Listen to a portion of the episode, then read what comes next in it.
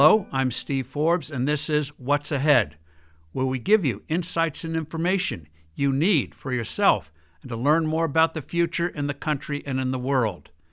Do you want your taxes to go up by thousands, perhaps tens of thousands of dollars? Do you want your 401k to suffer the kind of hit it took in March and perhaps worse? If so, then you better ask the Democrats how are they going to pay for all the promises they're making? Free medical care, free college, no student debt, massive bailouts for states that mismanage their economies, massive subsidies for this, that, and the other thing. Well, there are only two ways they can pay for it taxes and undermining the value of the dollar with inflation. Look at Europe. How do they pay for their free stuff? Look at the taxes they have. Take the payroll tax. In this country, it's about 15%, which means if you make $50,000 a year, you and your employer pay about $7,600, half you, half the employer. In Europe, payroll taxes on that $50,000 can go as high as $25,000. What about the VAT, what they call the value added tax, which is a super sales tax?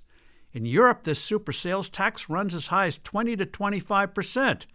You take a $300,000 house, well, with a VAT, it would go for $375,000. And income taxes, they're higher. But even with these European style taxes, there still wouldn't be enough money to pay for all this stuff. And that's why the Democrats are talking about a new theory called modern monetary theory. The idea is as old as humankind. Just print a lot of money, create it out of thin air. They say this with a straight face. One of them said, these economists, the government can't go broke, it just prints the money. Well, they've tried that in Venezuela. Look what happened there. Argentina's repeatedly destroyed its currency.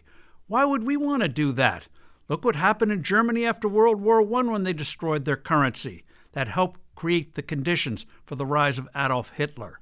So, trashing the value of the dollar, we did that a little bit in the 1970s, and it was a highly unpleasant experience. Why would we want to do that again? And why pile on a bunch of taxes that'll slow economic growth as happened in Europe? There's a better way lower taxes, a stable dollar, and by golly, we then can get the best of all worlds more opportunity, more jobs, higher pay for everyone. Thank you for watching. I'm Steve Forbes. Look forward to being with you next time. And in the meantime, don't hesitate to send in your questions and suggestions. I really appreciate them. Take care.